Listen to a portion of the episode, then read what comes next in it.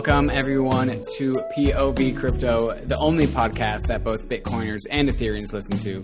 I'm David Hoffman, here with my buddy Christian. Christian, how you doing? Doing good, man. I'm super excited about this episode. Matt Odell came onto the show almost a year ago, uh, and that was probably one of our most exciting and one of the best POV crypto shows that we've done. He comes back, and this time, not necessarily to argue about Bitcoin and Ethereum, although that did happen at the end, uh, but to talk about adversarial thinking in general. We titled this a lesson in adversarial thinking, and Matt is one of the best Bitcoiners at you know trying to think adversarially, trying to give good practical advice on how to improve your privacy, how to improve your security, et cetera, et cetera. So he's really fantastic, and super glad we got him on. Yeah, Matt Odell, when we first brought him on, which is definitely an episode worth listening to uh, way back when, it, we just simply titled it Ethereum versus Bitcoin, so not not hard to find. Uh, we butted heads about uh, about like how uh, adversarial the stance of cryptos towards this state is, and it, at, at the time, my opinion is that you know the, the U.S. government, the nation state, isn't really going to ban Ethereum. Like they're not going to they're not going to ban Bitcoin. They're not going to ban these systems because you know the it's a free country and we like innovation and and things of this nature. Uh, and that kind of that kind of changed after we saw the United. In my in my opinion of this changed after we saw um, the United States start to turn and look like a little bit like Hong Kong, where there were police protests uh, and you know police police brutality. Uh, and then at the same time, my uh, concern about privacy and how public I'm being about a being a crypto person kind of like re changed my mind, reorganized my mind, and, and had made me have new perspective for why these, these things are important. So we bring Matt Odell on to to talk about this subject.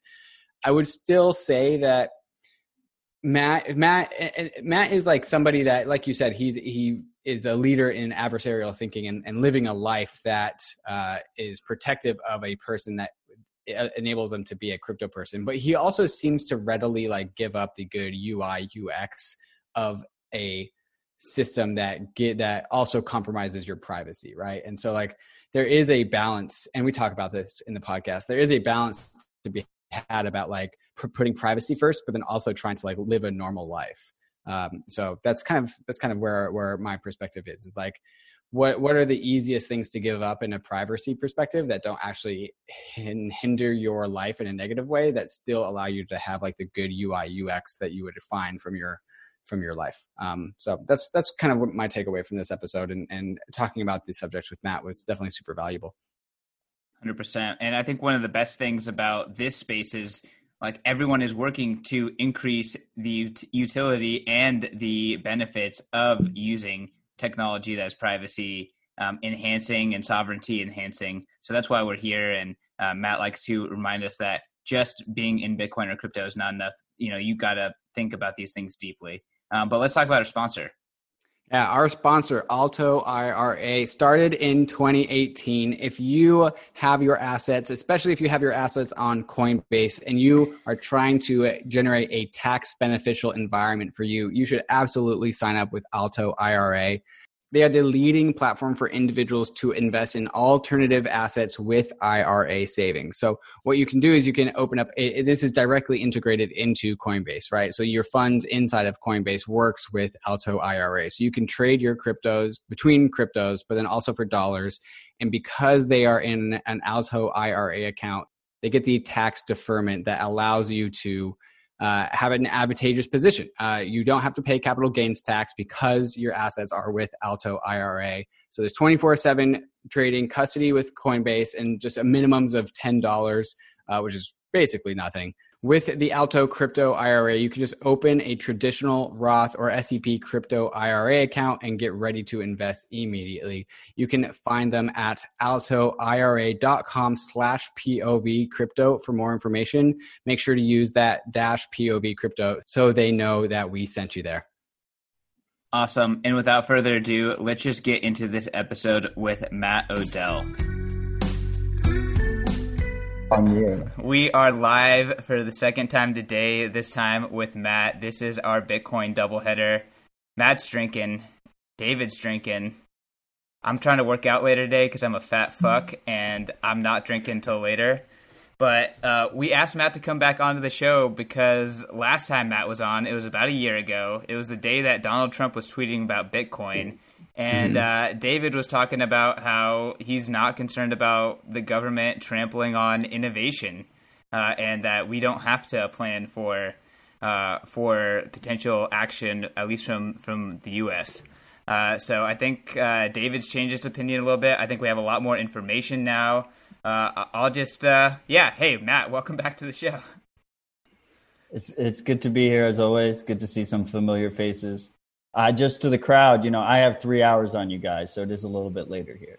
yeah, no, David yeah, is right, the no. degenerate. Yeah, no, I am. I am the the, the degenerate of, of this crowd. Um, but you know, it's past noon, so early drinking is not beyond Matt Odell, though. Let's be real. so, so maybe I can start this off with a little bit of a preamble to kind of give the context of what we talked about last time, and then what's happened recently. We don't need to uh, introduce and, you anymore. It's good. Let's just get ready. yeah, we're going right into it. Um, and so the last time we talked, Matt, uh, I, I said that I just don't think it's a reality that the nation state of the USA or nation states, most nation states at large, are going to like ban running a node or ban Bitcoin or ban Ethereum. And so the the need to run a node through Tor is a nice feature, but not a necessity for a blockchain because you know the, they're still pretty anti-fragile regardless of whether they can run through Tor. Uh, it's still easy to spin up a node and, and run it in in a dis- distributed, dif- dispersed manner so that it's difficult to stamp out. Um, and I, I, thought the the the absolute focus on privacy was like you know you don't need hundred percent privacy, you just need mostly private. And and the the anti the tools of the anti state were uh, uh, extremist and perhaps uh, just a little over the top. Uh, and then I got and then I got pepper sprayed by a police officer in full riot gear with thousands and thousands of dollars of, of riot equipment. And then and then I went home and, and my and my very small five two sister and her and my brother in law, her husband, also got pepper sprayed. All of us at the same time, like without warning. Um, and then and then we went home and watched the news, and then we watched the uh, news report give an account of what happened from the police that the police told them here's what happened and then the news reported it and it was a total fabrication. Like like total lie. Like it was like some things were did have kernels of truth but they were in the wrong sequence of events that made the police look really really good.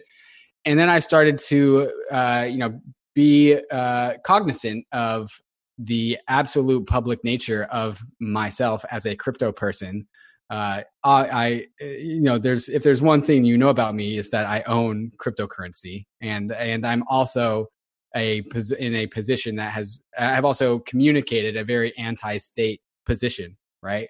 Uh, and I've made that very public. Uh, I you know I, and I use my my full name on Twitter. I use my my headshot, which not even CK here does, uh, and so my face is out there. Uh, it's, it's, everything's public, and you know that's part of part of me wanting to cultivate you know a brand of sorts. But also there's risks to that, and the the risk is that the freedom of speech will not be upheld, and the fact that the state will actually clamp down on that one day. And what's even more salient is like this movie V for Vendetta, which is uh, set in a post uh, post uh, uh pandemic society with the government that and the pandemic was used as a, an excuse for the government to become totalitarian and listen in on our conversations and, and invade our privacy in, in order to control us. And all of a sudden, after getting pepper sprayed by the police officer, uh, I, I now appreciate the ability to uh, completely hide uh, one's life uh, and especially their Bitcoin or Ethereum node in through Tor. Uh, so that's kind of the context of of what the first uh, Matt Odell POV episode was, and that's kind of where we are starting off this episode here today. I mean, I would like to start with that. That first episode was one of the best conversations that I've had publicly recorded. Like that was really? a very good conversation. I think everyone should go back to listen to it. It held up really fucking well over the last year. It's pretty crazy. It's only been a year. Um, so everyone should go back and listen to it. Uh, it's one of the few things I shill that says crypto in its name. Uh, what What about that episode? Do you really think uh, has shined? Well, it's exactly what you said. I mean, first of all, these aren't. This is not a new thing, right? It's a new thing for Americans. Um, what a lot of people I think miss here is that this isn't an American movement. This is, you know, George Floyd's murder kicked this one off in America, but this is a global movement that finally hit America. We saw protests around the world, anti government protests around the world. We saw them getting smacked down like crazy by borderline authoritarian governments around the world it has come to America now. And people like yourself are finally waking up to that to that result. Before I I don't want to come off as grandstanding too much here. You know, CK doesn't have his headshot on Twitter, but we're all guilty of the same thing that you you just said. Right? Fully doxxed. I mean, look look at us right now. We're you know, it's it's a fucking mess. But I when I doxed myself, I was in a similar situation as you. Like I didn't fully res- realize how how important it was, uh, and I, I think it's important for people like us to be very outspoken here because we do still have free speech in this country, um, and and we we need to have. I respect the use of nyms tremendously. I think everyone should use nyms online. I think they should take their privacy more seriously. But we need public people that are outspoken about this. It, it's extremely important because it's the it's the public facing people that make room for other people right? Like if if all the people who believe these things are go in hiding and in secret it indicates to everyone else that everyone else also needs to do that. And then we just retreat before we actually needed to retreat right? And so like when i when i see totalitarianism in my home state of seattle I I record it and I put it on my Instagram feeds so everyone else can see it too. And without that, without people doing that and being and raising flags early, maybe maybe people other people would look, look on this and be like, you know, he's kind of just being a, a reactionary. He's kind of just trying to drop a, a reaction it's it's an autoimmune attack. It's an autoimmune resistance to the police officers, right? It's it's just like, hey, like this is going on. Everyone pay attention to this, regardless of whether it's a, it's a big deal or not. And without those public facing people, uh, there would be no one to push up uh, and create resistance against the police officers, right? Especially, I think the big thing that we've all seen is that when police officers uh, in the United States uh, committed police brutality, the protesting got bigger, not smaller like people rose up and, and showed up more, not less. Uh, and so uh, I, I, think that that is what the role of that that I'm trying to to to offer. I think that's what what you're offering as well. I mean, it's an interesting balance, right? Because things like cell phones, social media, uh, give us the power to to to elevate our reach, to to open people's eyes. But they're also tracking devices, right? Mm-hmm. So like the majority of people that go to protests shouldn't bring their cell phone with them. They shouldn't. If you go to a protest, you probably shouldn't post it on social media. But we need some people to do it. Like we we need. Mm-hmm. You can't just get your news from CNN or MSNBC or wherever you get your news. You or Fox News. You can't just do that. We need people on the streets that are actually filming this shit, that are documenting it, that are that that are broadcasting it to the world but at the same time, we need the masses to understand why privacy is important um, and to respect that because I don't think people fully. More eyes are going to be opened over the next couple of months about what our domestic surveillance capabilities are because they're just hoovering up this information. They got they got facial images. They got tons and tons of multimedia content with images all over people's faces. They have they're flying DEA planes uh, tracking everyone's cell phones. They got stingrays. Some sometimes they don't even have to do that. People are going to the protests uh, with like Snapchat location sharing enabled. You know, like I sometimes I think I get too far into the weeds. Like uninstall Snapchat before you go to a protest. you know, like like little things uh, are going to bite people in the ass, but hopefully they learn, and hopefully their friends and family learn indirectly through them uh, what the capabilities are here, and then people figure it out. Yeah, if you look at Hong Kong, you know, Hong Kongers are the, the majority of young Hong Kongers are well aware of the surveillance capabilities of the Chinese government. And it's because their friends and family got fucked. Like that's how they learned. They learned the hard way. Uh, and that's how the majority of people will learn here. Uh, but I try and stay optimistic. I, I think this is this can be seen as like a great awakening that people are starting to finally realize what the capabilities are here. And and we have the tool we have the tools to to at least make it more difficult to make mass surveillance more difficult.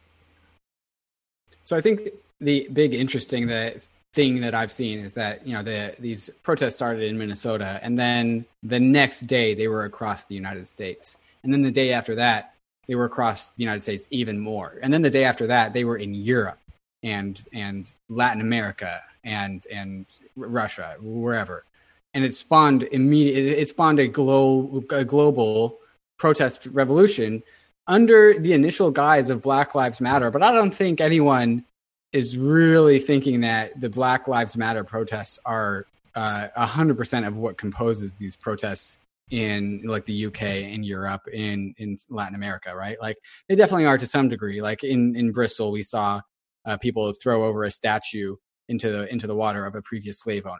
But I but I, I think what you're perhaps alluding to, and, and what I kind of want to dive into is to what degree are these protests actually anti-state protests, right? Like if the if in I can't remember what city it was, but we saw a budget for a city where there's like six million dollars a year given to the local police force, and there's three hundred thousand dollars a year given to the local healthcare system uh, and and then there were protests in that city, right?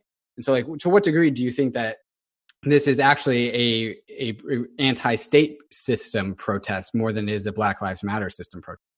To think this is like an American centric thing, to think that mm-hmm. this is something that came from America and started these protests, shows privilege to begin with, because people have been pro- we had this year and the year before have been record levels of anti protests around. What did hmm. it take in America? In America, it took three months of state imposed lockdown where you weren't allowed to operate your small business or go to work. It, in combination with a president that was completely off the wall with everything he fucking did, and in combination with someone getting murdered by the police on camera in cold blood, just watching it happen. Right? It was mm-hmm. all these things came together um, and it just it comes down to the system being fucking rigged. The system is rigged, and the majority of the people get fucked by it. And people are waking up. People are starting to realize that. And I think there are a lot, a lot of bad practices in our police forces. But it is also a little bit narrow minded to direct all the anger at the police forces. The police forces are an extension of the state, and they're the extension that everyone has a direct relation to. They're the ones that have to go out and and be that direct connection to to the people of the state's power. And the police officers are getting a fuck like a lot of them are power trip hungry, go fuck themselves.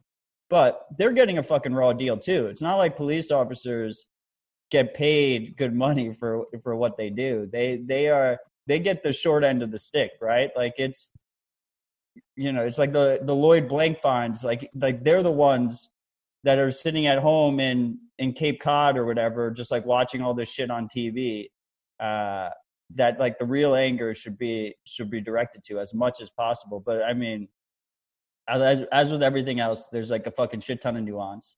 And one thing that I have realized in this in this whole crisis is that I thought like Twitter was like a poor platform for nuance, but I just think our society as a whole lacks nuance. I just think people have trouble with nuance. Like they, it's easier to distill something, and and this is what Bitstein will always tell you, right? You just keep the message as simple as fucking possible because it's just it's just hard for people to see all the shades of gray in between there. I, I do kind of want to get at the heart of the system, right? So like the, the police are just an arm of the state, right? And the state says, you know, we have this month, we have this salary for you if you agreed to do our bidding, right? Like protect private property, and that's it. Uh, and so then some people raise their hand and be like, all right, I'll I'll take that salary for this. Is that is this just a because so like it, it, what I've been thinking a lot about lately is like nations are organisms, right? They are born, they grow, mature, and then they die. And especially uh, the thesis of the sovereign individual is like the nation state is senile, like it's old. Like, what is more ridiculous to think that you know that we're going to be able to elect some competent person into presidency, and that competent person is going to lead us into fixing the nation state? Or is it more likely it's going to break down and then we find our our new we just find a new order of organizing ourselves like I, think it's actually pretty crazy to think that we're going to be able to go backwards in in nation state functionality and actually improve the system. I think it's trending towards being broken. And so, and, and I, and I think what, what you're suggesting is that the protests that we are seeing across the world almost in almost eh, simultaneously now but then as you are saying like this has been happening for a while. Is it am i right in saying that what you think is that all of these protests are a reflection of the mutual aging of all states everywhere? Yeah on different scales but like the system has been broken for decades but they gave the people just enough just enough not to be angry. And this this crisis they pushed it a little bit too far. They pushed it a little bit too far. Everyone had a fuck enough. They people felt powerless. They you know they they they felt like they had nothing to lose because a lot of people don't have much to lose besides their life. Um, and and this is the result. Chaos is the result. And I like it is legal in this country to buy politicians. Like that is how our system works. That's how it operates. And you can't you can't fix that game. You can't fix that rigged game playing that game. This is why I Bitcoin, right? Like the, the this is eh, what it all comes down to. And and when you look at this crisis, they bailed out the rich people and and everyone else got a fucking $1200 check with Donald Trump's name on it. That's that's it. Like that that's what happened. And and people had a fuck enough. And and you see that all around the world to all different extents. Uh, because it's all it's all interconnected. It's basic you know, the the conspiracy theorists want to go like one world government, whatnot. The reality is a lot more disjointed than that, but the effect ends up the same anyway. Yeah, I, I would even build on that, and I would say that it really does have to do with like everyone realized with the corona lockdown how dependent they are on the government and how important the government is a part of their lives. And if they didn't realize it by how obsessed they were with freaking politic uh, soap operas all day, like they really see it now when like the decisions of the government are forcing them to stay in their little cube and, and, and their pod.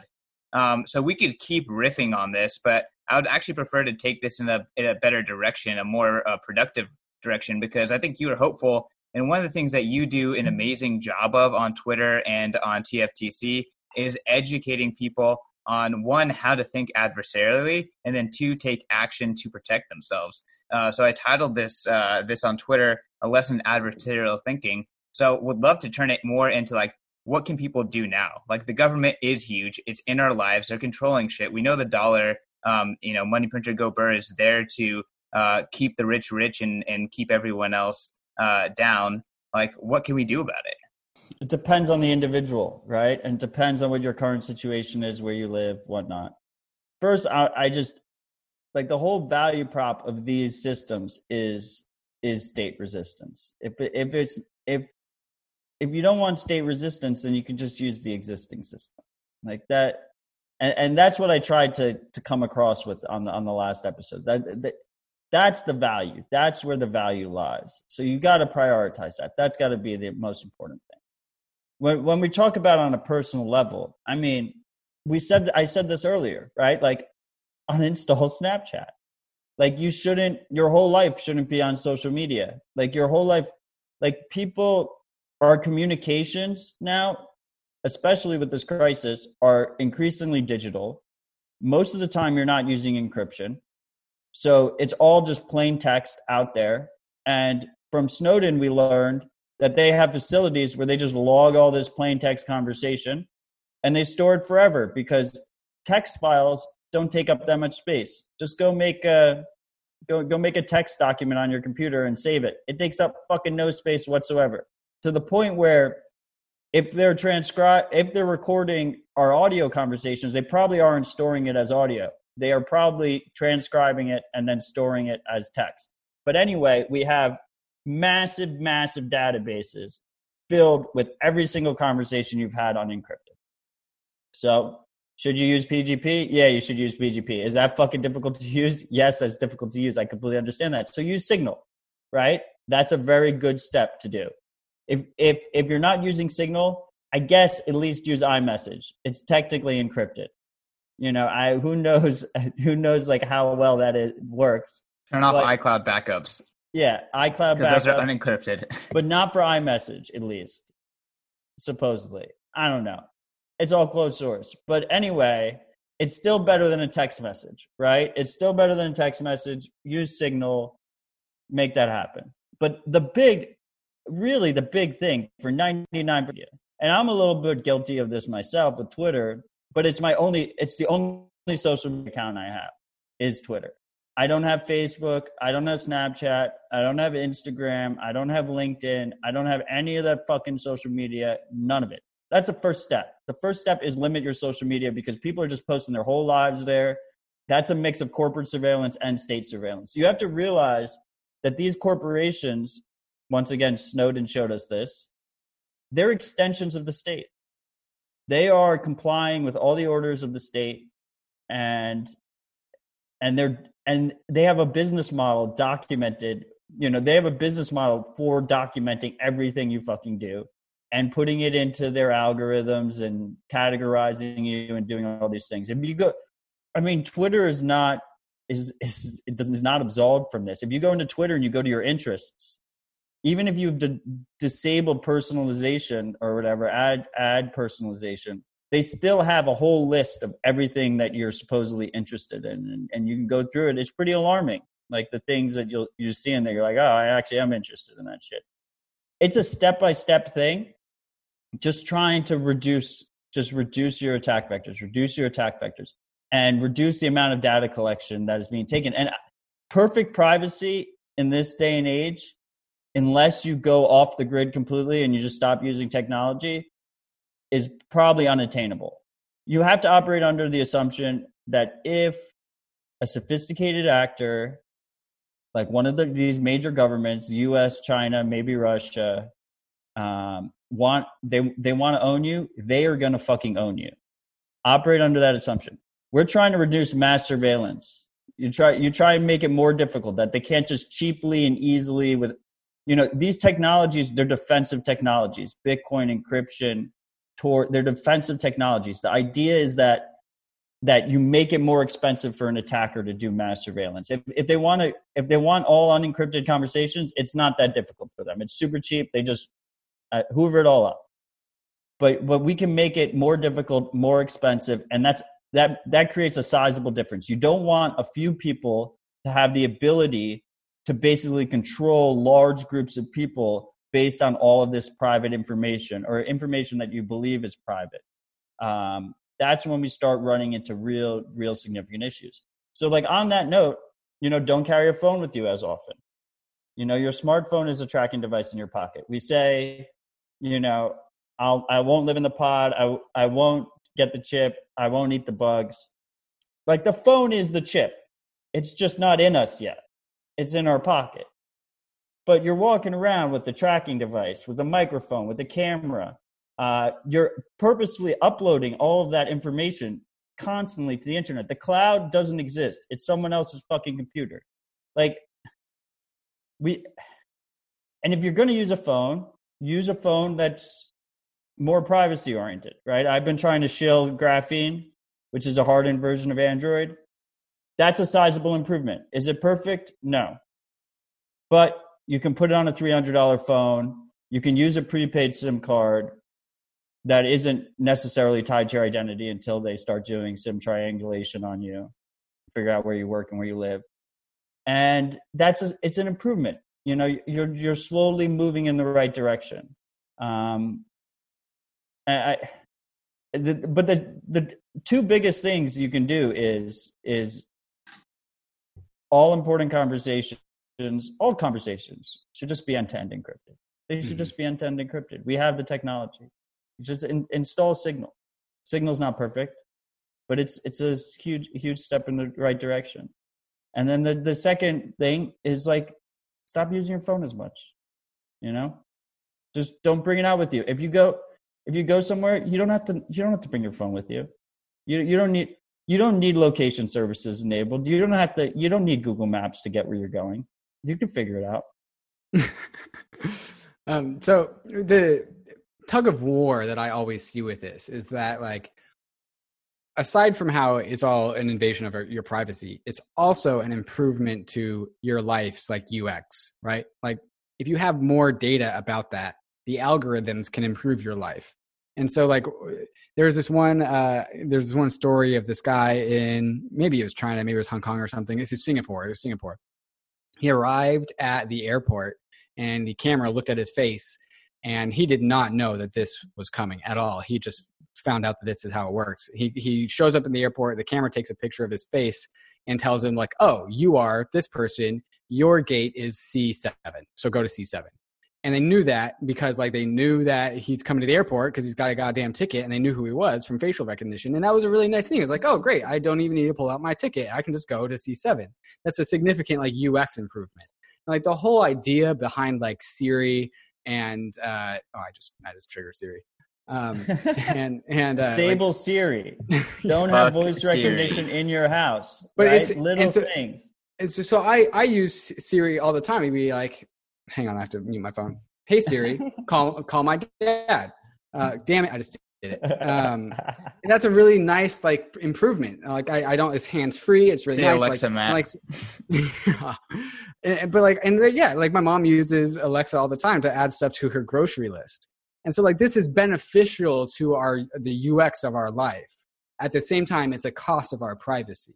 Uh, and so like I, I kind of want to hear from you like what is how how how friction filled is a privacy first life like I, I don't expect like you know all these you know instagram chicks to really be compelled by this argument of living a privacy privacy first life. However, they are also like the filler of society that doesn't really necessarily need privacy because they're not going to do anything offensive. Um, but you know, you understand my point. Well, they do offensive things all the time, and it's well documented. not to the state. um, it, the whole thing is one big privacy versus convenience trade off. Mm-hmm. Privacy will always be more expensive, will always be more difficult, um, always be less convenient. Always, no matter what. The whole thing is one big privacy versus convenience trade off. And we see that when you try and interact with Ethereum or Bitcoin privately. Um, that's just how it is. But like you like people should realize like you're paying Amazon to wiretap your house. Like George Orwell was wrong about 1984 because the government's not installing wiretaps in our house. People are paying for them and then going to their friends and bragging about it. Mm-hmm. You know, we got people paying companies to send their DNA in. They're doxing their future relatives.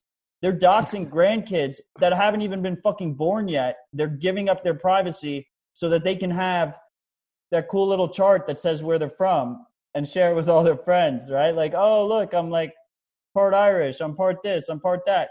Like, people need to realize i don't think people truly realize like how much information they're giving up for this convenience so the first thing is education just be aware of what of what's going on what what you're actually giving them versus what they're giving you and then the second thing is like yeah absolutely understand that there is a balance there and that people aren't going to use it if the balance weighs too much to privacy versus convenience this is why pgp while being fucking dope as hell, has gotten no adoption.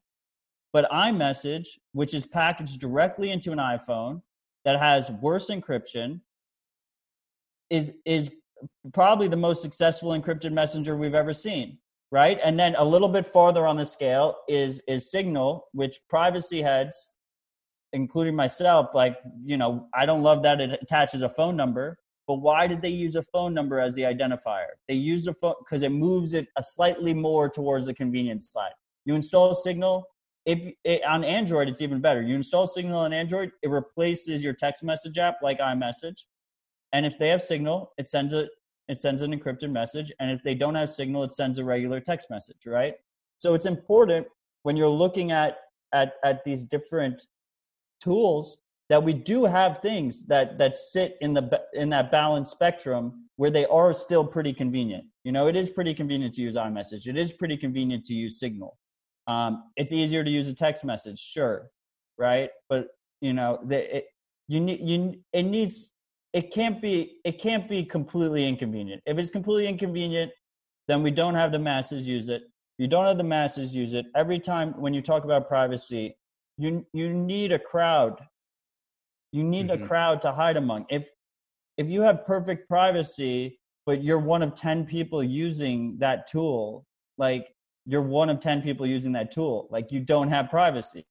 like you need to have the crowd to be to be among. And this is one of the reasons it's about network effects. Yes, this is one of the reasons why I've been so much of a broken fucking record about using Bitcoin privately because we need people to use it. We can't just you can't just have the the the people who are aware of it using it. You we need as many people using it as possible. The more people who use this shit, the better. Um, and you know, things like Samurai Wallet, where it's like a fucking mobile app, and you can you uh, just a regular person can use that, and they, they can they can get some semblance of privacy. Is that's massive, right? Like that that's what we need. That on the UX side, we need things that are not terribly inconvenient that boost your privacy. Yeah, I mean, like I remember in the past uh, conversation I think we had last week, you're saying that you've never been more hopeful by the reaction finally to all the draconian um, big government action. That um, finally people are starting to wake up. I have Signal and uh, Keybase on my phone, and both of which ping you, as well as Telegram. I have all three, and all of those ping you when your friends join it and uh, I my phone is just like flying with new people joining Signal and stuff like that. So it does seem like, unfortunately, it took something this of this magnitude for people to open up their eyes a little bit. But people are kind of opening up their eyes. Like, is this a lost cause, or do you think that uh, there's a light at the end of the tunnel? Dude, if it was a lost cause, I would be on a ranch somewhere, and I just wouldn't be on Twitter. I wouldn't be on Twitter. I wouldn't be doing these live streams. I like. I obviously think that we can we can make the world a better place here, right? Otherwise, I wouldn't be fucking devoting so much of my life to this. I don't make shit for money in this uh, part of my life. Like this part of my life, I do because it's my fucking protest, right? It's it's my way of of trying to improve the world that my kids are going to grow up in, that my grandkids are going to grow up in. If if I thought that wasn't the case, I would just fucking take my Bitcoin, hodl it, and just go into the fucking woods somewhere and never be heard from again.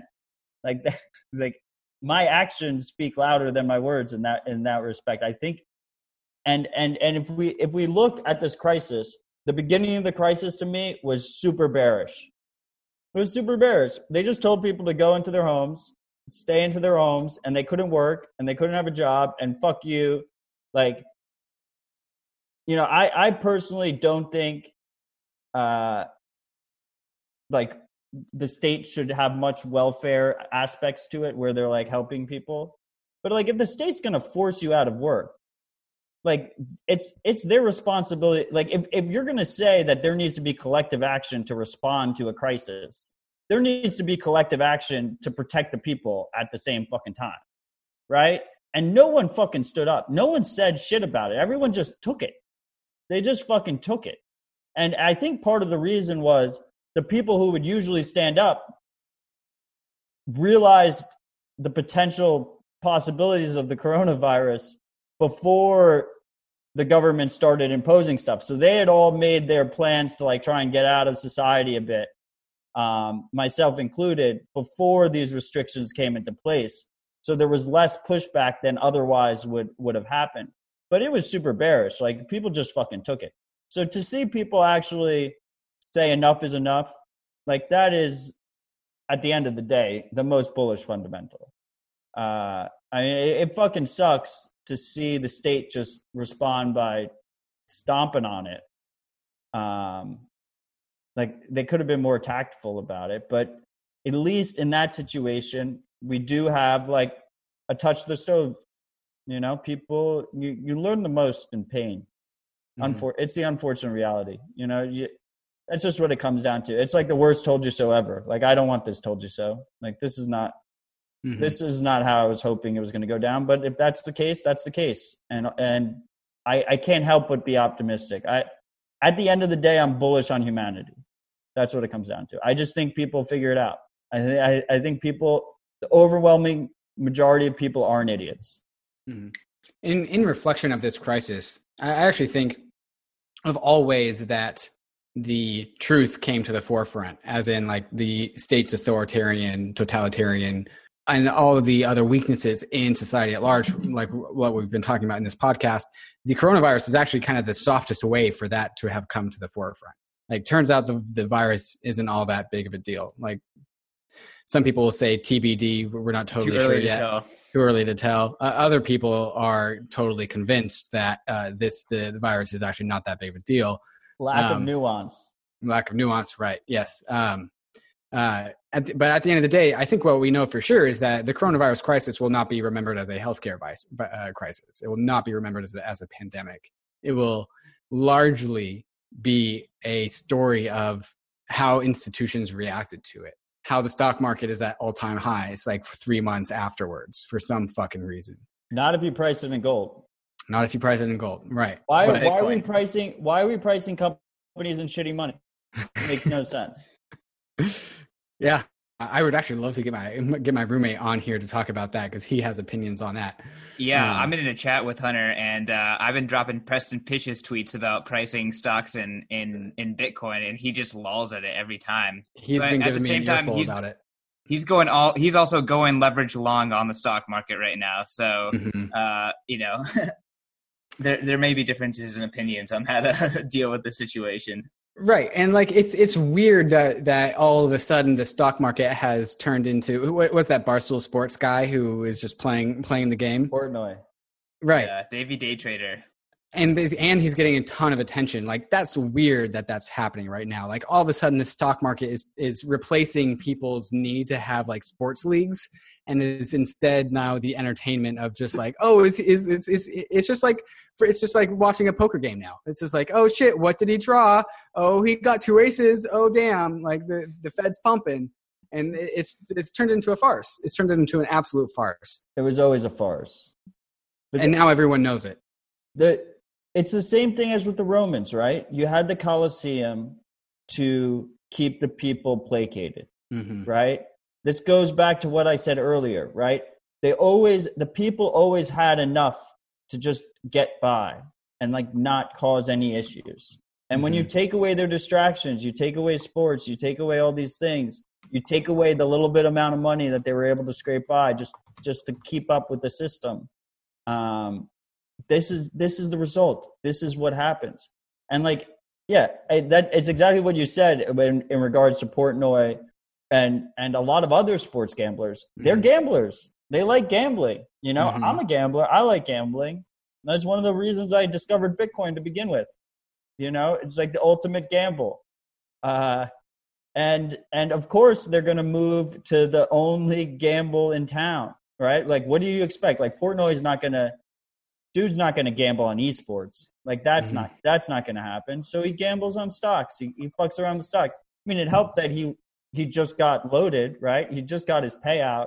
They just had the fucking the buyout from Penn, like that. So so it, it lined up, it lined well there. Um, but like this whole idea that like oh the Robinhood traders are idiots, like blah blah blah.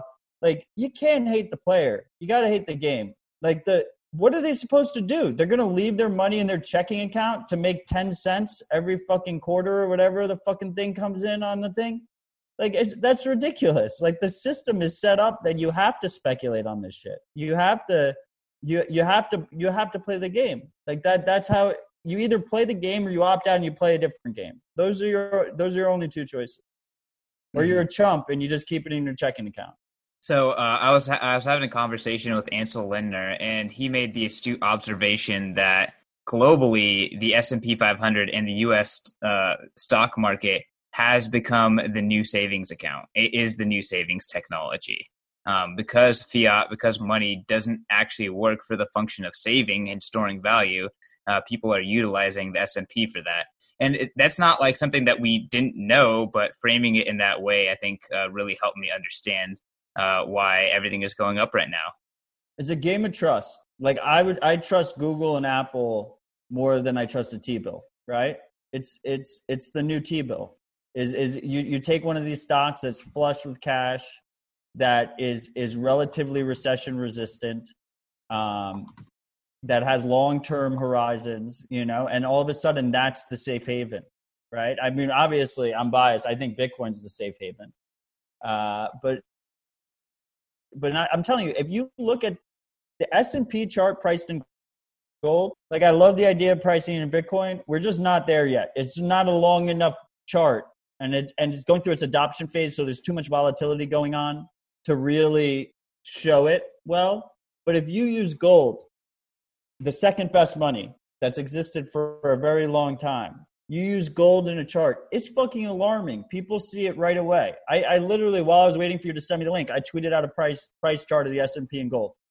2000 was the high. We're not at all time highs right now. Stocks aren't pumping. The dollar is dumping.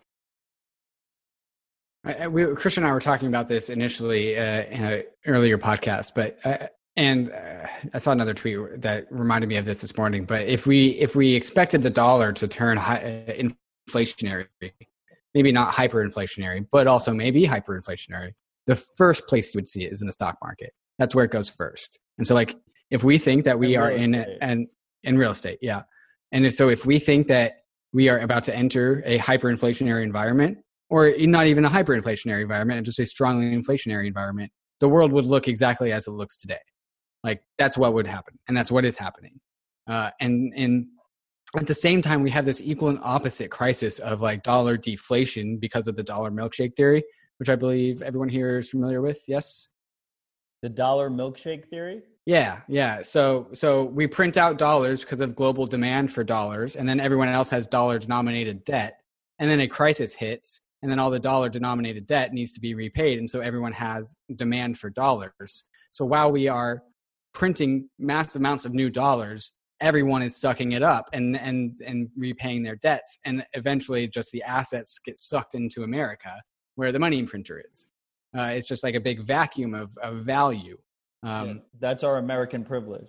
Right it's the american privilege absolutely. Uh, and and so like and so all these things are happening at once right? Like we have this the dollar is strong like the dollar is is high it's crushing other currencies and it's being fucking printed.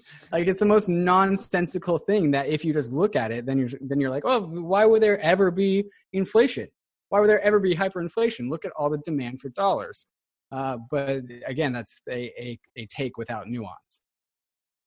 Yeah, it could turn real quick. I mean, it, it makes sense that the other economies they falter first, and then the American hegemony fails, mm-hmm. right? Like that's what happens. Like that. It, that's how it logically. That's how. That's how it would logically flow. And I, I think that's what we're seeing right now. And I, I would say on top of that, I think it's elevated more that we see stocks pumping, we see equities pumping here in dollar terms, right? Not as much in gold terms. Mm-hmm. Uh, because the idea of real estate as a store of value has taken an insane beating over the last two years. I remember, so I went to Hong Kong in January of last year, right before the protests started.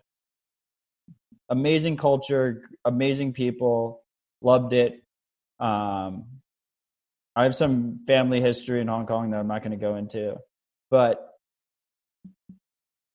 I, I, their, their, their real estate prices were the highest in the world. It was basically it was like Hong Kong, New York were like kind of neck and neck, and then like London, right? And and it was the ultimate store of value, right? We saw these basically rich elites were putting money into bricks because it was the ultimate store of value, um, and it was a hedge against inflation.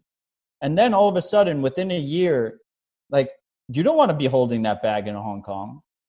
Like no one want like if you have like Hong Kong real estate is toxic. Like I, I you you'd be crazy to be buying in Hong Kong right now. And then all of a sudden you start looking at all these other bigger markets and like I think you'd be crazy to be buying in New York City right now, right? I think you'd be crazy to be buying in Seattle. Imagine if you owned a building in the autonomous zone. you know, it's like the maps look like Mosul, you know, fucking Syria. Mm-hmm. Like or Mosul's Iraq. But like that it's that's crazy. Right. And mm-hmm. so like people in their head it's turning and instead of the money going into real estate as well, it's mostly going in stocks because it's liquid, because someone can't throw a brick through the window, because mm-hmm. regulations are less likely to fuck you. You know, in New York, uh, we, we saw it, we see it in New York, we see it in San Francisco. That's another big housing market. Like the the rent's going the, down, baby. Let's go. The regu- the regulations, the regulations they impose because they're politically expedient, right? We we would go back to to to our system being broken. Politicians, they don't they have short term horizons uh, whether it's for a good reason or not that we have term limits, uh, they they're going from one reelection to the next, and their term limits are low. So they, they want to see immediate effects. They don't care. They have no low time preference. Their their time preference is completely high, and it sells if you tell them, "Fuck the landlords. We're going to do rent regulation. We're going to do all this different shit." And and the people owning those buildings are like, why do I own this? Mm-hmm. Why do I own this when Hertz goes into bankruptcy and goes up 1400% and I can sell it next week? Right? Like why why is this my store of value? So mm-hmm. we're seeing we're seeing a seismic shift there in terms of real estate being treated as a store of value um, at the same time. So and and and and equities are very liquid. You you can sell, you can buy and trade those pretty easily. You don't have the regulatory issues. You don't have those local regulatory issues. Mm-hmm. Um, so of, of course asset prices are going to pump uh, in, in shitty money too. Got to remember that. So I uh, just want to give a quick uh, heads up. I do have a hard stop at the top of the hour, so we do have nine okay. more minutes left. You guys are welcome I, to keep I, the conversation going, but unfortunately, I, I, I, can tie this into into crypto let's real quick. Pivot back, oh yeah, I was gonna say let's back let's how Ethereum has flawed flawed incentives and how it's, okay. It's All right. Well, yeah. Let's let's go into. It. I was gonna say uh, before we get into that, I was gonna say every like what you've been framing here could not make me more bullish on Bitcoin.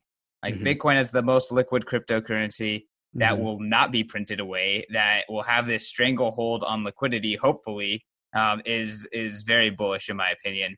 But I, I know you brick thrown through it. yeah, I, I know that. I know that you. uh you would prefer to to just shit on ETH. So let's go to that. No, I want to hear what David has to say. Well, I was just going to talk about basically how with like real estate is the the foundations of the real estate industry is shifting, right? Uh, and and like the future is so incredibly uncertain right now. We don't know what the future is going to look like. Uh, and so investing in something that like you can't pick up and move, uh, that's illiquid is uh, not the right move. Okay, not, so let's jump all. on that tangent. Mm-hmm. Certainty, long term certainty. Yep. Okay. Right. Mm-hmm. This is a I, I see where this is going. Bitcoin, right. It's hard to change by design. Mm-hmm. Probably one of its main value props, like the one of the key value props, is that it's ridiculously difficult to fucking change. Mm-hmm. Um, this gives you certainty long term. This gives you assurances long term. Mm-hmm. And and why is it difficult to change? It's difficult to change because average people can run their own node verified by rules that they've agreed to. And mm-hmm. if those rules change, their node rejects it. This is one of the things that a lot of people miss. Nodes can't, the nodes don't have the power to change the rules. Mm-hmm. Nodes give you the ultimate veto power and majority. Mm-hmm. You because because you can spin up as many nodes as you want. You can go on AWS, you can spin up a thousand fucking nodes.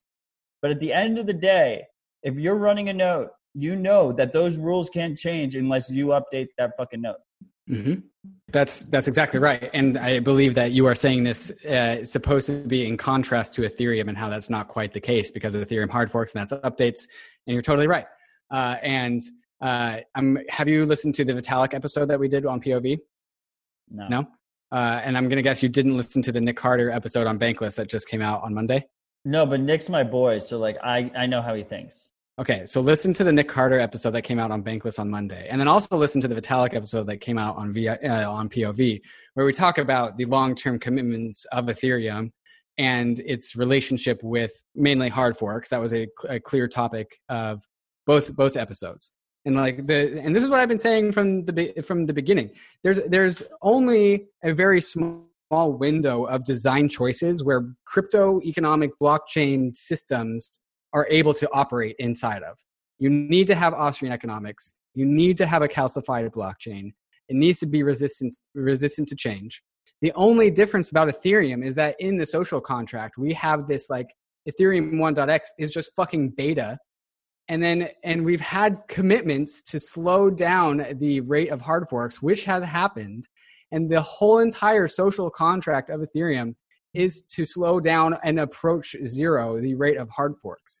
And, and so like maybe you can compare this to Bitcoin and say like Bitcoin is, is the ultimate level of perfect immutability However, when we compare things to the real world, like real estate, stocks, whatever, Ethereum by and large solves all of the same problems to a pretty strong degree and i would uh, totally concede that it's not shit. as strong as bitcoin but when you compare about the censorship resistance of ethereum to anything else in the world it's still strong First of all, fuck you, CK. You can't tell us like nine minutes before your hard stop. hard stop. Can I come? Like, I want to come back on next week or something. no, just just keep it going. Just go without okay. me. You don't even I need me in this conversation. I'm just saying I, I must go. I'm sorry. Okay, good.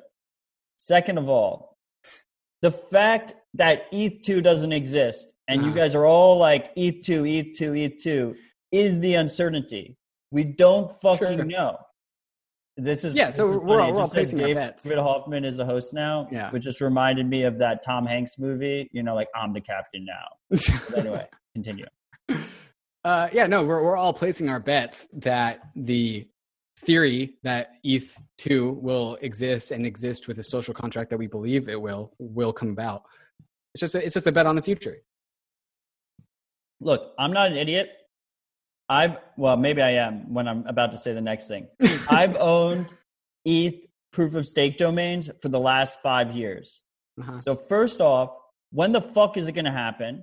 People have been saying it forever, uh-huh. you know, for five years at least. You know that it's round the corner. I remember during the ICO, it was going to happen right away. It's going to happen right away. the second thing is, I think proof of stake is inherently centralizing, and I think you can't get around it. And I actually think when I talk about it, I think I talk about it too much because I think in the game of money, uh, I'm, you know, I, I'm a little bit torn on the issue. Like, do I want to help? Do I want to help out you guys? Do I don't want to help you guys out? But I, I think, I, I think I do. I think ultimately it helps humanity. If you guys don't fuck this up, it helps humanity. And the, the thing is, you're gonna fuck it up. you're gonna fuck it up. That's what's gonna happen. Proof of stake is inherently centralizing. But so is mine. The majority of people, no, not to the same degree, because people think exchanges have too much power right now. The exchanges are going to be the main validators of your network. That's what it's going to come down to. The exchanges are the easiest ones to regulate. Mm-hmm. This whole slashing thing, who the fuck decides when you lose money? What is the objective truth? There is no objective truth there. That's not but, true at all, especially with slashing. I'll admit that on Twitter the other day, I was a little bit off on the slashing in terms of Tor nodes. Right.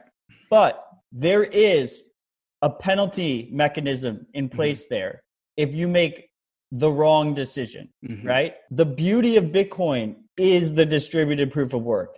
It mm-hmm. is the connection to the physical that you mm-hmm. can expend energy and that we can objectively measure that expense. That, that there's no the way shackles. to fake it. There's no way to fake it. And with proof of stake, it, it just it's this idealized bullshit. And and and when when enough stake is at, at on the line, you're gonna get fucked. There's gonna be a told you so moment. And I'm gonna be honest, I'm gonna fucking you know, I'm gonna I'm gonna twist the knife. I'm gonna twist the knife. I'm gonna I'm gonna admit it right now, like I'm gonna twist the knife. I prefer if we don't hit that moment. And we uh-huh. already see it right now with chains like Tezos. Mm-hmm. We, we see it like, do you want Binance securing the majority of your network? Do you want Coinbase securing the majority of your network? Oh, we got we got we got Dave here. Hey, Dave. Hey, let, us kick Dave out. All right, sorry. We got a new link, Dave. Sorry. All right, catch you later. I was just on. I was See, just on with him the other day. Oh, I have to work, guys. I'm sorry. All right, we, we should wrap this up. No, no, you guys keep going. I'm, I'm, I'm dispersing Binance, a new link. You want Binance to secure your network? Well, so that's why we have mechanisms that don't need centralized exchanges. Like we but, need on ramps, but we don't need centralized exchanges. It doesn't matter. Mm-hmm. It doesn't. It doesn't, matter. It doesn't we don't even have staking. We don't even have staking, and Coinbase has a million Bitcoin.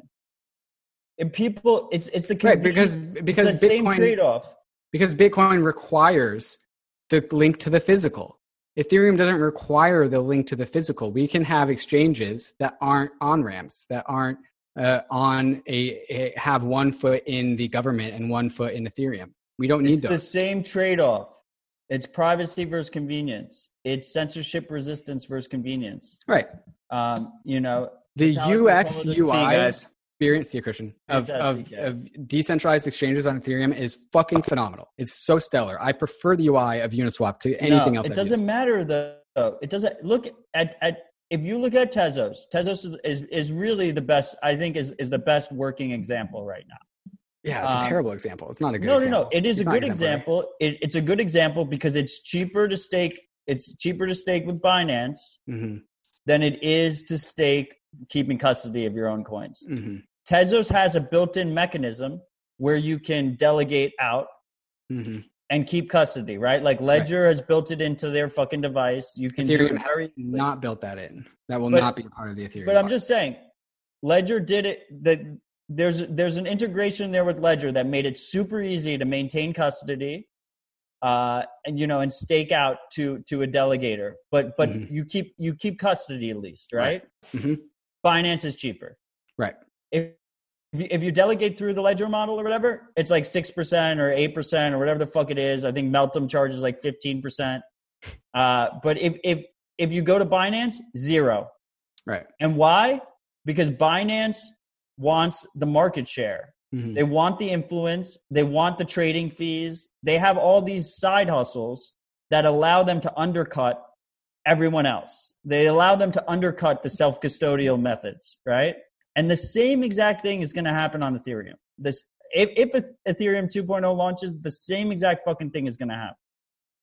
So there, there are a bit of there are quite a number of fundamental differences between the Ethereum proof of stake and the Tezos proof of stake. First off, there's no built-in delegation. Uh, and it's also uh, the infrastructure and funding around self staking is already rich, right? Like there's all, there's already elegant UI UX applications for you to download on your computer that are sexy. Like uh, then they're all, they already trump some of the best like software uh, that the Ethereum killers have been able to develop, and it's just on testnet. And we won't really know until this really really goes live but the whole the whole design ethos of ethereum is that you can stake on a laptop or or some time or, or a raspberry pi or some little DAppNode computer that you just run run it run at home. Or you could also do something with like bison trails where you have a, a third party custodian that operates like a multi-sig where you still have you run your own node but it's their computer on their network but you still have the self uh, uh, you still you still have your the own your own custodianship and it's your own node. And so it's not aws and all of these design decisions that all the criticisms that you're bringing up are are things that the ethereum research team uh, and the different client teams and the different implementers all are aware of and think about. Like these are all solvable problems. No because binance can still undercut you. I don't even need to know any of this shit. I, I and i admit i don't okay? But i also admit that it's fucking exhausting trying to pay attention to it on an unlaunched network. That's okay? fair. That so is fair. Yeah. We can have this conversation again whenever mm-hmm. the fuck it launches, you know, and can, we can continue the conversation at that point.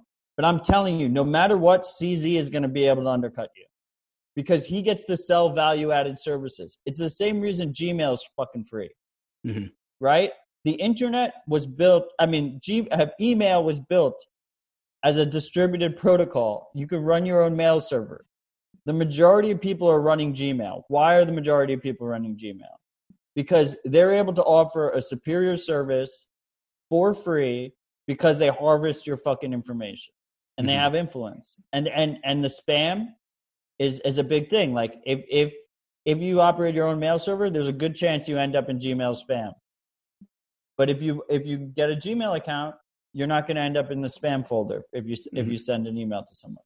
Mhm. So no matter what you do, it's unavoidable because CZ wants you to go leverage on his fucking exchange and he's going to make money off of the side hustle. He's going to make money from the side fucking things.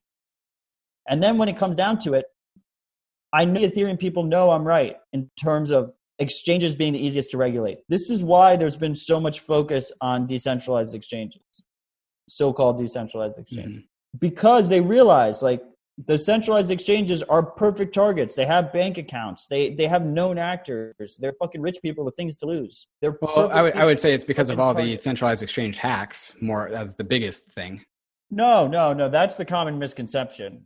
It's really regulatory arbitrage. Well, it's Like, it's the- the it's main protection advantage- from the exchange operators if they create an exchange that is non-custodian, not non-custodial. I don't think so. I think the main advantage, I think if you look at every major exchange, you go through uh, in, in the history of so-called, if you, look if you go through the history of Bitcoin, Mhm. right? Every major exchange, the one that has been the biggest by volume, has been no KYC. It's a re- it's a regulatory play, Right. and this is what the failed dexes have missed. They think that they could have a dex that's non-custodial that has KYC and we're cool. You know, people will use it. That's not the case. It comes down. It comes down to regula- regulations, and it comes down to regulatory resistance. And and these exchanges, they can't. They you can't escape for that long. We had we had Bittrex, and then they sold and went legit.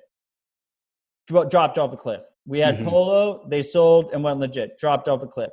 Now Mhm. we have Binance. Binance is shotgun KYCing people. You really can't use Binance without KYC at this point. Like they they do it in name only, but like when it comes time to withdraw, you'll probably get KYC. You'll probably get a shotgun KYC there.